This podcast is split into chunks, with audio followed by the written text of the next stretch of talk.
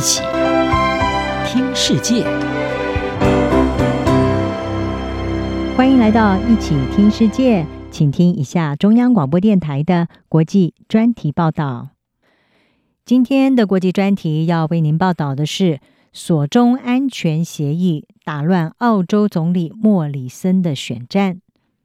澳洲将在五月二十一号举行大选。随着中国和所罗门群岛的安全协议已经影响到邻国澳洲的国内政治，分析家是指出，这是几十年来外国的行动首次成为澳洲竞选活动的中心。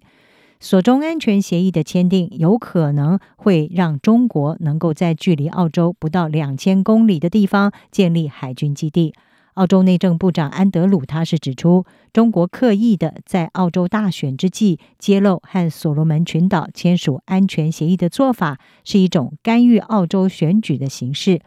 澳洲总理莫里森也指出，中国早就有介入澳洲选举的前科。莫里森他把对中国的鹰派立场视为是这一次选举的重要力量，但是马上就要大选了，他所领导的保守派自由党。在国家安全方面仍然是处于不利的地位。反对党劳工党是指责莫里森在太平洋地区犯下了外交失误，让澳洲变得比较不安全。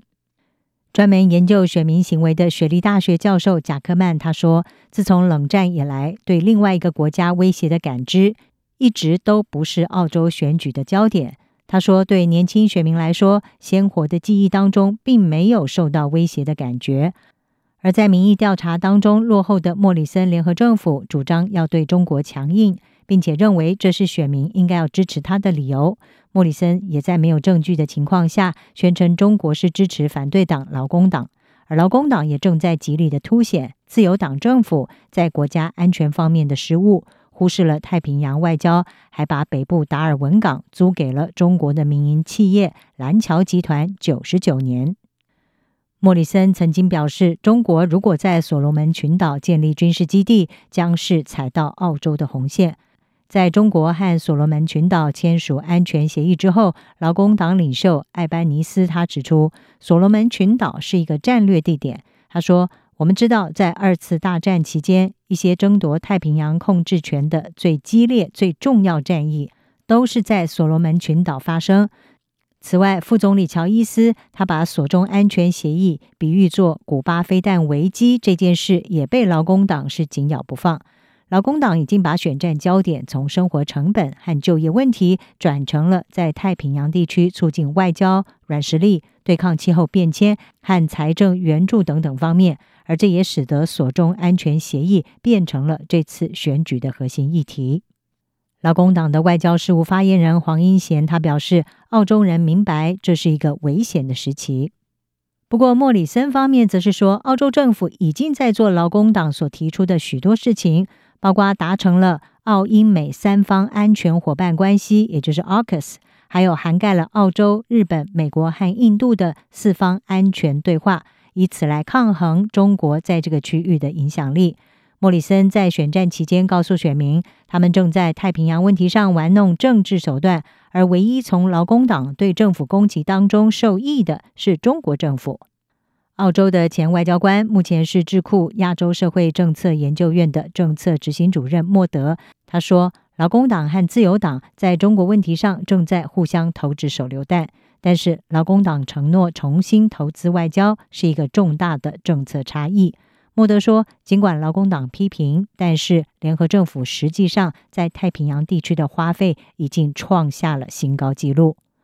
根据新闻民意检验所为澳洲人报所做的调查，目前在两党择一这样的一个基础之下，中间偏左的劳工党他们的支持度还是领先目前由执政的自由党国家党所组成的联合政府。”